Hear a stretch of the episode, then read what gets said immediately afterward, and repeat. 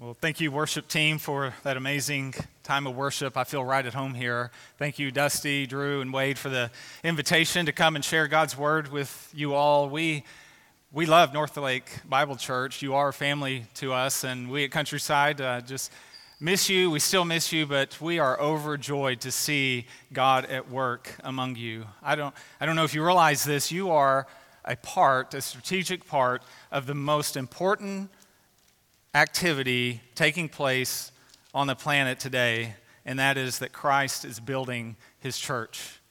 You are doing something of eternal value and significance. In fact, nothing else you do really matters at the end of the day. Nothing else matters except Christ and his church. And he is doing that through you and among you. And it brings us great joy just to see that. And I love it that you not only love Christ Church in North Lake, but you are about his mission among the nations.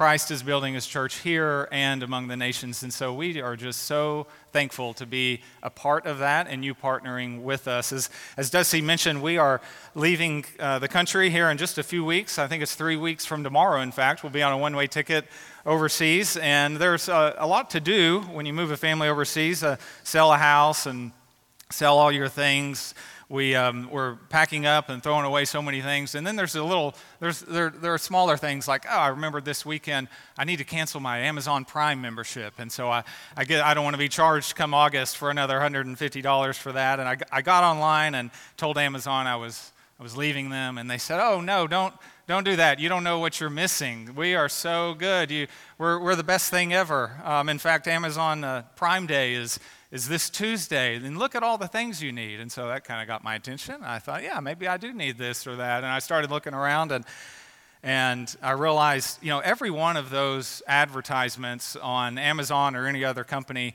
you know, they only, they only highlight the good about their product, never the bad, never, never the risks. Like if this, they never say for that off-brand phone charger that I'm about to buy, you know, this will malfunction in about one month, right when you need it to charge your phone to check in on, on your flight. They never tell you that. No, commercials never do that. What, what if a commercial chose to focus on all the risks and weaknesses of their product? What if, what if they said, buy this product and you'll be needy, hungry, tired, vulnerable, despised, rejected, and possibly even killed? Any takers? No, no, companies never do that. They hardly ever tell the whole truth. But Scripture is starkly different. Jesus is starkly different. Jesus doesn't use gimmicks when speaking about following Him and living on mission for Him. If you've read your Bible for very long at all, you, you know that the scriptures, they, they don't soft sell the cost of discipleship. They don't sugarcoat the challenges involved in authentically following Christ. Jesus, in our passage today, will lay it all out for us. He'll, he'll share the good, and there's lots of good in living for Him. He'll share the bad, and we'll even see some ugly involved. So I invite you to open your copy of God's Word to Mark chapter 6. Mark chapter 6. And today we are going to see Jesus send out his 12 apostles on the first short term mission trip. And we'll read also about the death of John the Baptist. We're going to see the truth about following Jesus in a lost world. We're going to see the good, the bad, and the ugly. And this passage, really, we're going to hope to glean several principles required for anyone who li- wants to live a life on mission. So you follow along as I read from Mark chapter 6. I'll begin in verse 7. And he called the twelve and began to send them out two by two. And he gave them authority over unclean spirits. He charged them to take nothing for the journey except a staff no bread, no bag, no money for their belts, but to wear sandals and to not put on two tunics. And he said to them, Whenever you enter a house, stay there until you depart from there. And if any place does not receive you, and they will not listen to you, when you leave, shake off the dust that is on your feet as a testimony against them. So they went out and proclaimed that people should repent. And they cast out many demons and anointed many with oil who were sick and healed them. This is the account of the first Christian short term mission. And we will see from this that there are several principles that can be applied to us. We are not the 12 apostles, we, we don't cast out demons, but I need you to know just as Jesus sent these 12 out on mission, you know that you too have been sent by the Lord of glory on mission into this world.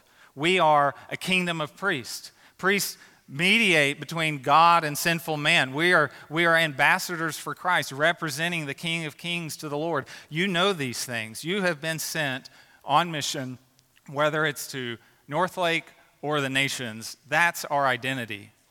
So I want to share with you just six principles from this passage for living a life on mission. And that the first principle is that one of gospel clarity. A disciple is called to witness with gospel clarity. That really is the heart of the mission. Notice in verse 12, he says, They went out and preached that men should repent. That's very clear. If you don't hear anything else this morning, know that you must repent of your sins and put your faith in Christ. If that hasn't happened, nothing else matters. Jesus has been clear about this from the beginning of his ministry. Many of you know Mark 1:15. The first thing Jesus is recorded to do in Mark, he says the time is fulfilled, the kingdom of God is at hand. Repent and believe the gospel. That's clear. There aren't multiple messages that we proclaim. You've got to get this message down. You know, Jesus was a preacher of the gospel.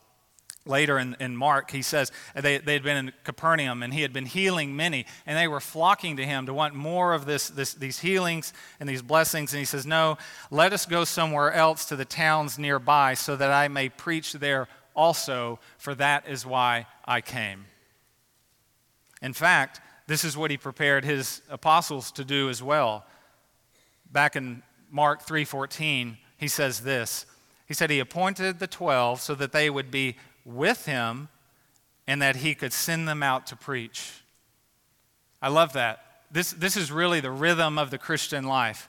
We're with him, and then he sends us out to preach.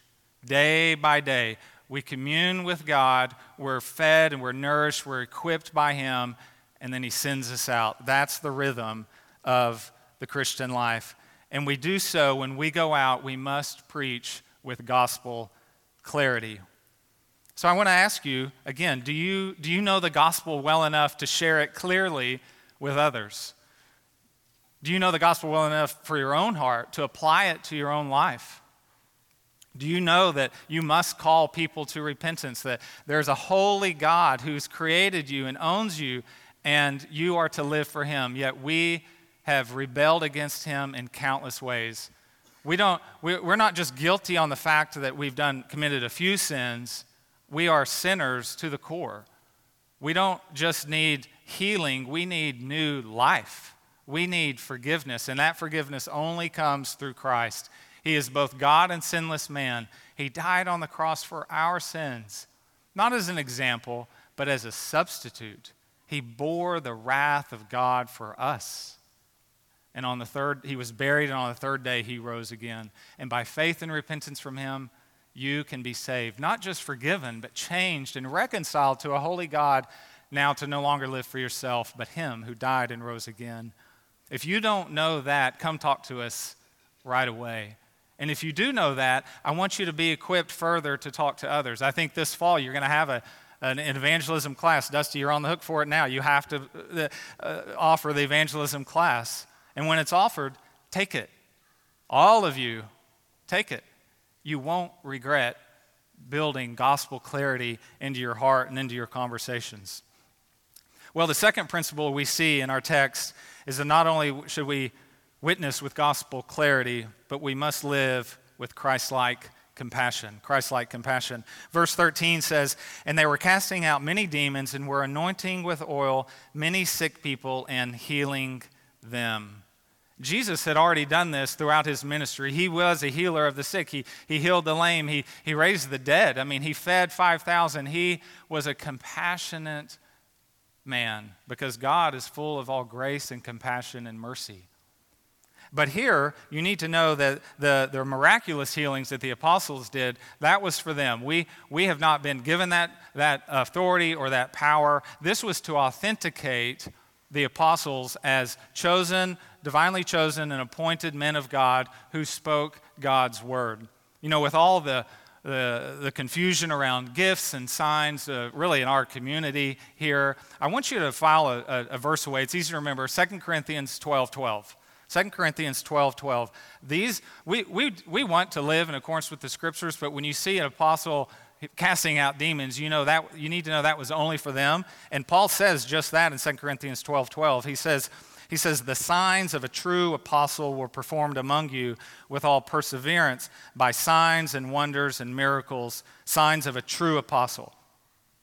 not, Paul doesn't say in 2 Corinthians 12, 12, 12 signs of a true believer or signs of a true evangelist. He says, no, no, these were reserved only for apostles because these signs authenticated the message, the messenger, and the message. So you need to know that particular uh, hands on gifting was only for the apostles. But there really is still a principle for us here. You know, th- these signs, they weren't just party tricks, they were loving people, they were caring for people, they were healing people, they were feeding people. These were acts of compassion. These were powerful acts of compassion that authenticated them as the people of God. I was reminded by the words of, of our Lord in John 13 35. He says, By this you, all men will know that you are my disciples if you love one another. We ought to be marked by people of love that meet, pra- practically meet one another's needs, and then that spills over into our communities. But again, don't get off balance here. We, while we care about people's physical needs, meeting those needs is not the gospel. Food doesn't keep people out of hell. You can have a great big buffet line for people, and it won't save any of them. No, we want to we want to stick to the mission with gospel clarity, and then as we do, we live on mission with Christ-like compassion. And in doing so, we imitate our Lord, and we, we testify to a fallen world the impact His compassion has had on us. Well, in addition to gospel clarity and Christ like compassion, we, as we live on mission, we are to proclaim Christ with divine authority. Divine authority. Verse 7 says, He summoned the twelve and began to send them out in pairs and gave them authority over unclean spirits. The Lord of glory, the King of kings, says, Go. And He didn't just tell them, as you know from the Great Commission, we are to go into all the nations. And you don't, you don't just happen to get to Sudan, for instance, unless you say, I'm going.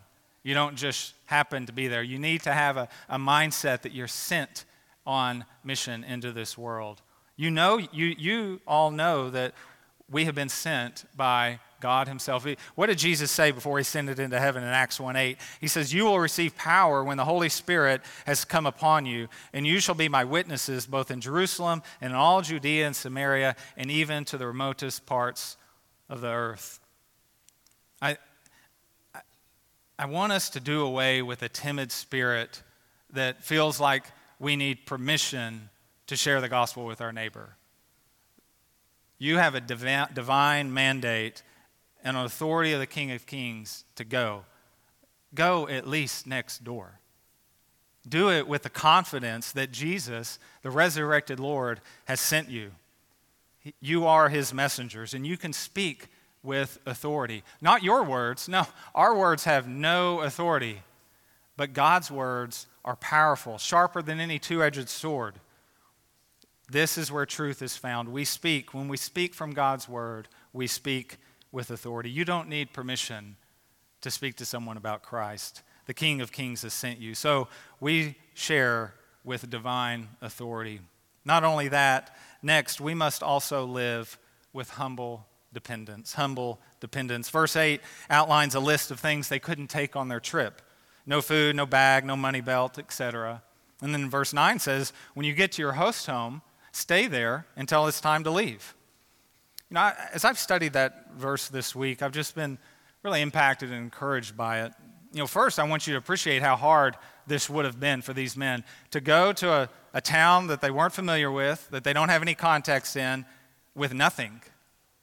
I mean, it's hard enough for us to go across town if we forget our phone. They, had, they could bring nothing no money belt, no bag, nothing. It was interesting how, as I thought about why, why did God put these restrictions on these men on that day? I'm sure, I'm sure it created a lot of hardship for them. Why did He prevent them from bringing anything on their trip? And I believe it was to teach them a humble dependence on the Lord to provide. Turn with me to Luke, Luke 22. I want you to see this. We're going to look at a couple of verses in Luke. Of course, what, we've, what we're seeing in Mark is the first short term mission trip. Luke 22, where we're at the end of Jesus' ministry, and now he's, he's preparing to send them out on a more long term, permanent mission. And in Luke 22, verse 35, Jesus says this, and he, and he said to them, When I sent you out when I sent you out without the money belt, that is the first time in Mark 6, when I sent you out without the money belt and bags and sandals, you did not lack anything, did you? They said, No, nothing. They lacked nothing. I was so moved by the goodness and provision of God here. They went out with nothing and they lacked nothing because what they had was the, faithfulness of God. When you live on mission for the Lord, you can trust Him. You can trust Him for your provision. He is dependable. You can depend on Him. The same God that cared for these men in that day cares for you. There has not been one day that I have lacked what I've needed. Praise be to God. And I'm personally relieved that this these, uh, these packing restrictions, as you might call them in Mark 6, they were actually temporary provisions. Look at the next verse in, in Luke. It says, He says, You lacked nothing, did you know? Nothing. Verse 36, but now whoever, whoever has a money belt is to take it along, likewise also a bag, and whoever has no sword is to sell his coat and buy one. That's interesting. So, so what we see in Mark was a temporary restriction, but it was a gracious restriction. Do you, do you have that concept? A, a gracious restriction. You parents know that when you restrict, when you say no to your children on certain things, it's for their good. God does the same for us. He's conforming us to the image of His Son, and it's okay, it's good when God says no for a season. You know, these, these restrictions, they're, they're no longer in place, but we, we need to live on mission with a humble dependence. Um, he, he, he says in Mark 10, if you turn back rather to Mark 6, verse 10, he, he goes on to say, whenever you enter a house, stay there until you leave. This is about the, the apostles when they enter a town and they, they find a host home. It could be that this host home, mm, maybe it wasn't the best home in town. And then, you know, maybe a week or two goes by and somebody else with a nicer place invites them. Jesus said, no, no, don't, don't hop from house to house to upgrade your lifestyle and your living circumstances. Stay on mission. Be content with God's provision and stay on mission. This is, this is very, very practical for us. I mean, they, the, the apostles would have been very distracted from the mission if they were just constantly trying to upgrade their lifestyle. You and I will be very distracted from the Lord's work if we are preoccupied with just trying to climb the corporate ladder or what can I do to, to upgrade my home or buy the next house, get the next raise. Look, work hard, be successful. God may prosper you, but stay on mission and be content with what He's provided and humbly depend on Him. So, not only are we to live on mission with a humble dependence on the Lord, next we find that we are to witness with a sober perspective. A sober perspective. Verse 11 of Mark 6 says, Any place that does not receive you or listen to you, as you go out from there, shake off the dust off the soles of your feet as a testimony against them. As the apostles preach the gospel, you understand that while some may have accepted their message, many, many in that day would have rejected it. And if you shared the gospel for any amount of time here, you know rejection is pretty much the norm. But what, how are you supposed to respond in that case? Walk away with your tail beneath your legs, so to speak? No. You need to give your listener a sober warning. You, you need to have a, a sober perspective yourself about the eternity of men and women's souls, and you need to leave people with that same warning and perspective. You see, to shake the dust off your feet after someone had rejected you, in that day, the Jews would have done that when they entered a Gentile land and it, it, it, made them unclean, so to speak. And as they left that land, they would shake the dust off their feet to say, This is a, a pagan place full of pagan people who are going to suffer eternity in hell. Interestingly, Paul and Barnabas, when they went on their first missionary journey and were rejected in Acts, they did the same thing. They were rejected this time by the Jews, not by Gentiles, but by the Jews. They shook the dust off their feet and they moved on. And it was a testimony against unbelieving Jews to say, You're no different than unbelieving Gentiles, and you will face the same fate that they do. It's a sober reminder that the rejection of Christ is a rejection of God and an invitation for his wrath. I, was, I heard a story this, uh, this week about a, a young man who grew up in a small village in Europe, and his mother took him to London for the first time to see such a big city, sprawling with so many people. And, and as they observed um, all that was going on and all the people there, his mother, they were walking down the street, and suddenly he, she realized her, her teenage son was no longer with her. And so she turned back and looked around the corner, and he had stepped off to an alley and sat down and she found him sitting there weeping. She said, What, son, what, what's happened? What's wrong? And he said, Mother, as I encountered these masses of people, I know what their fate is. These people don't know the Lord, they're perishing, and it's caused me to weep. This young man had an eternal, sober perspective about the reality of hell and if we're going to live a life on mission, we must have that same perspective. Well, not only should we have a sober perspective, we must also live on mission through an abiding presence with Christ. An abiding presence with Christ. Skip down to Mark 6:30. Mark 6:30. This is now at the end of their mission.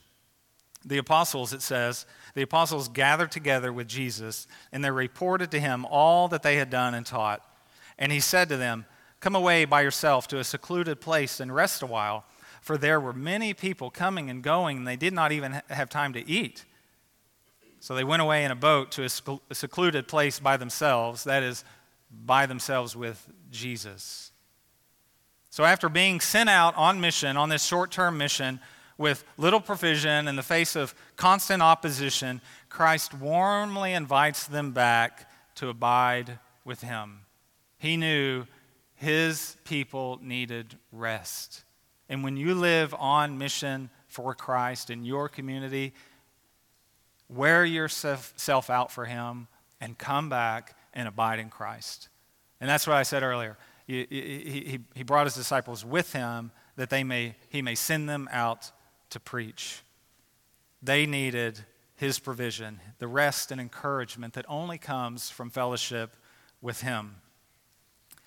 You know, as we, as we seek to live for Christ and we seek to live on mission, and you, it's so busy here as you set up and tear down week after week, you do it in the rain, you're going to wear yourself out. Abide in Christ. Don't, don't, don't replace the importance of ministry or missions above your time with the Lord. It's essential that you abide in Him. And I must point out here that not only did they find rest by abiding with Christ, by communion with Him, verse 30 says that they'll give an account. And I want to remind you that we will all give an account of how we've, how we've stewarded the great treasure of the gospel given to us. Verse 30 says, They reported to him all that they had done and taught we will give a report. We will give an account.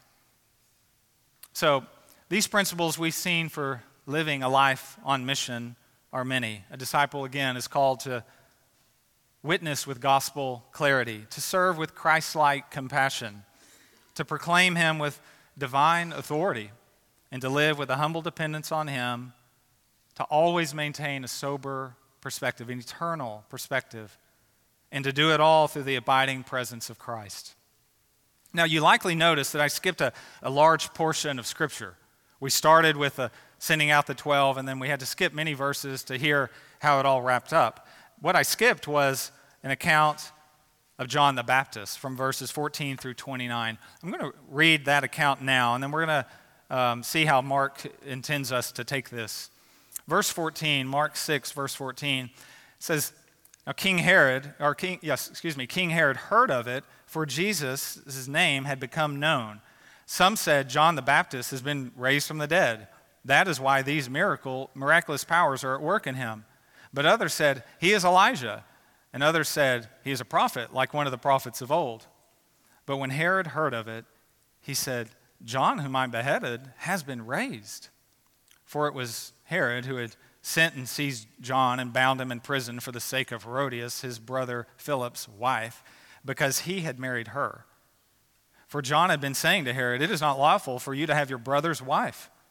And Herodias had a grudge against him and wanted to put him to death, but she could not, for Herod feared John, knowing that he was a righteous and holy man. And he kept him safe. And when he heard him, he was greatly perplexed, and yet he heard him gladly. But an opportunity came when Herod, on his birthday, gave a banquet for his nobles and military commanders and the leading men of Galilee. And for when Herodias' daughter came in and danced, she pleased Herod and his guest, and the king said to the girl, Ask me for whatever you wish, and I will give it to you. And he vowed, and he vowed to her, Whatever you ask me, I will give you up to half my kingdom. And she went out and said to her mother, For what should I ask? And she said, The head of John the Baptist. And she came in immediately with her in haste to the king and said, I want you to give me at once the head of John the Baptist on a platter. And the king was exceedingly sorry because of his oaths, but because of his oaths and his guests, he did not want to break his word. And immediately the king sent an executioner with the orders to bring John's head. He went and beheaded him in the prison. And he brought his head on a platter and gave it to the girl. And the girl gave it to her mother. When his disciples heard of it, they came and took his body and laid it in a tomb. This is a terrible story. The forerunner of the Messiah gets his head chopped off. So much for the prosperity gospel. The Herod, the Herod, just by way of background in this story, he's the son of Herod the Great. Herod the Great's the one that tried to kill Jesus when the, when the uh, wise men came and said, Who, Where is he that's been born the king of the Jews? And Herod tried to kill baby Jesus in Bethlehem. He couldn't find him. And so what did he do? He, he had all the boys two and under in Bethlehem murdered. Well, this Herod, his son, is really no better than his father. And I assume you notice that he married his sister in law. And that's ultimately what got John the Baptist killed. Interestingly, in Mark, this is, this is the only story where Jesus is not the main character. You know, what, what's Mark doing here? What, why does he interrupt the, the story of the, the short term mission with this story of John the Baptist and then return to conclude the short term mission? One of the uh, interesting literary features in Mark is something called like a Markan sandwich. Imagine, again, just se- several times in Mark, six or seven times, he starts a story, he interrupts that story with another story, and then he finishes the first. So it's story A, insert story B, finish story A. It's a sandwich. What's the use of the sandwich? Well, typically, the middle story, the sandwich story, is served to, to compare or contrast, highlight, and illustrate something taught in the outer story, in the original story. And so that's what is happening here. The 12, you need to know, were not the first Christian missionaries. John was. And what Mark is doing here is he teaches us principles for living on mission for Christ. He wants to highlight in graphic detail what else living on mission for Jesus could entail. Again, John was the first missionary. He prepared the way for the Lord, and he was martyred for it. I've given you several principles for living on mission. You must witness with gospel clarity and Christ like compassion, etc. Now, to that list, you can uh, add one final principle that is, a disciple is called to live on mission with a martyr's mindset. A martyr's mindset. That's what John the Baptist had. He feared God and not man. He was willing to sacrifice everything in order to remain faithful to his Lord. Now, I don't mean John had a, a death wish, and I certainly don't mean he had a victim mentality. But what I do mean is he was so committed to Christ and his mission that death itself would not stop him. I remind you, Jesus said about John, He said, Among those born of women, there is no one greater than John.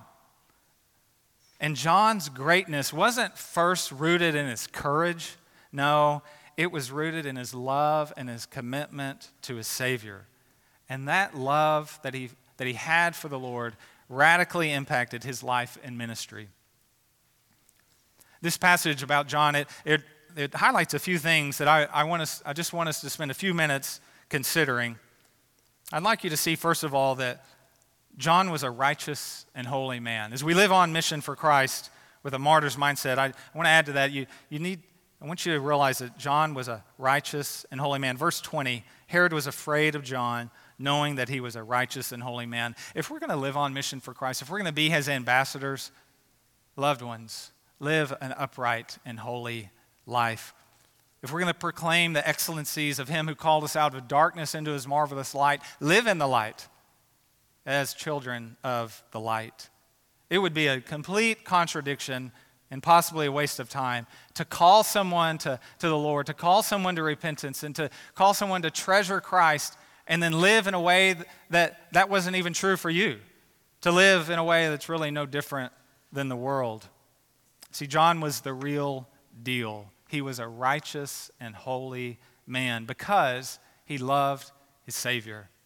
And that had a marvelous impact on his life and his message. And it impacted the way people received him. Do you see verse 20? Herod was afraid of John, knowing that he was a righteous and holy man. That got, that got, that got an attention. Uh, his, John's life, his holy life, um, got the attention of those who he spoke to.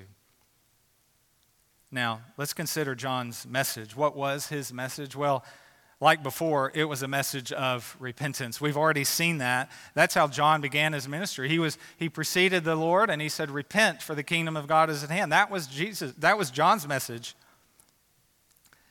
Look at verse 18. He got specific. He said, "John had been saying to Herod, it is not lawful for you to have your brother's wife." John got specific with Herod about his need for repentance. He didn't speak in generalities about turning from sin. That has, that has not proven effective in my life, nor would it will, will in yours to just generally repent. You have to be specific about the sins that beset you. James says that we all have particular lust and sins for each of us, and it's to those that we need to focus on and repent of. And John highlighted Herod's blatant sin. Luke actually tells us that John not only called him out for his illegal marriage, Luke tells us he, he called him out for all the wicked things which Herod had done. Again, John, John told Herod, You must repent of these particular sins. He was very specific with them. But not only did John preach a message of repent, repentance, he preached directly. Directly. you saw that already, but I want to highlight it again for you here. Verse 18, it says, he had been saying to Herod. John preached directly to Herod. He didn't put it on a blog, he wasn't on a podcast, this wasn't even a public message. He got one on one with Herod and he called him out for his sins and called him to repentance. When we share the gospel with others, we need to get specific with them, one on one, face to face, and speak directly. But what stands out above all of this for me is that John also preached courageously. Courageously. He looked Herod right in the face and he said, You can't have her. That took courage. That took guts. He knew Herod could have his head chopped off, and the fear of man did not stop John from preaching truth. And that's why I'm calling this a martyr's mindset. Proclaiming Christ faithfully in a fallen world requires a martyr, martyr's mindset, one in which you do not fear men, you do not fear death, but fear God. This mindset of John enabled him to preach repentance both directly and courageously. This wasn't friendship evangelism. This wasn't a seeker sensitive model, to be sure. No, Mark uses John's story to let us know what proclaiming Christ in a fallen world could look like. When you speak with this sort of clarity, you need to know it may cost you everything. Mark wants you to know that. Jesus wants you to know that. In fact, turn to, Mark, turn to Matthew 10 for me. I want you to see this. It's very interesting. Matthew 10, Matthew gives an account of Jesus sending out the 12. And instead of following in Matthew 10, beginning in verse 5, instead of following the commissioning of the 12 on the short term mission with the story of John the Baptist, he, d- he does something different. So, Matthew 10, 5, this is, this is Jesus sending out the 12 again. Do not, he says, the 12, these 12 Jesus sent out after instructing them do not go in the way of the Gentiles, do not enter any city of the Samaritans, but rather go to the lost sheep of the house of Israel. And as you go preaching, say, The kingdom of heaven is at hand. Heal the sick, raise the dead, cleanse leper, lepers, cast out demons. Freely you receive, freely give. Do not acquire gold or silver or copper or money belts for your bag or your, for your journey, or even two coats or sandals or staff, etc., etc. So he's He's sending out the 12, just like we've already seen. But now skip down to verse 16. Notice what he says and said. We're not, we're not talking about John the Baptist here. We're continuing the words of Jesus. Verse 16 Behold, I send you out as sheep in the midst of wolves. So be shrewd as serpents and innocent do- as doves. But beware of men, for they will hand you over to the courts and scourge you in their synagogues, and you will even be brought before the governors and kings for my sake, as a testimony to them and to the Gentiles. Skip to verse 21. Brother will be, betray brother to death, and a father his child and children will raise up against their parents and cause them to be put to death. You will be hated by all because of my name. Verse 28 Do not fear those who kill the body, but are unable to kill the soul but rather fear him who is able to destroy both soul and body in hell. You see what happened here? So, after the instructions for the short term mission, Matthew doesn't tell the story of John the Baptist. Instead, he continues with the explicit words of Christ, which warn about the dangers of living on mission for him. So, what Matthew does with the explicit words of Christ, Mark does through the, through the insertion of the story about John the Baptist. That's the point of the sandwich. Jesus wants his followers to know that to live on mission with him requires a martyr's mindset. John was martyred for Christ because he had that mindset. Where does that mindset come from? Where does that courage come from? It only comes from treasuring Christ. You and I will continue to fear man or fear death as long as we have, until and unless we learn a godly fear of, God, of Christ and to find Him and Him alone as our greatest joy and treasure. John, John the Baptist actually began his life and ministry rejoicing over his Savior. A little Bible trivia for you. The first time John rejoiced over his Savior was in his mother's womb. You remember that in Luke 1. Pregnant Elizabeth was there, and pregnant Mary comes in, and John leapt for joy, it says, when, she, when he saw his Savior. And he continued his ministry that way. John 3, he says, John the Baptist says, He who has the bride is the bridegroom, but the friend of the bridegroom, whom stands and hears him, rejoices greatly because of the bridegroom's voice. And then John says, So this joy of mine has been made full. John found his greatest joy not in things of this world, but in Christ and Christ alone. He loved seeing Christ. He loved hearing Christ. He loved witnessing the exaltation of Christ. And when people started flocking to Jesus instead of John, he said, My joy has been made full. What's the last time you were just really excited about something? You were really jazzed up about something that happened in your life. Did Jesus have anything to do with that? Did, did the advancement of his kingdom have anything to do with your joy? If you're finding greater joy in things of this world, you will be sorely disappointed. Find your joy in Christ and his kingdom. Seek his kingdom, and all these things will be added to you. John found joy in Christ because Christ was his treasure. You know, Paul, Paul had that mi- same mindset. People that live for Christ have, uh, nobody, nobody, nobody risks their life Nobody commits their life to Christ for something that's not of great value. Listen to how Paul describes the value of Christ in Philippians 3. He says, More than that, I count all things to be lost in view of the surpassing value of knowing Christ Jesus my Lord, for whom I have suffered the loss of all things, and I count them but rubbish, so that I may gain Christ and may be found in him, not having a righteousness of my own derived from the law, but that which comes through faith in Christ, a righteousness which comes from God on the basis of faith, that I may know him and the power of his resurrection and the fellowship of his sufferings, and be conformed to his death, in order that I may attain to the resurrection of the dead.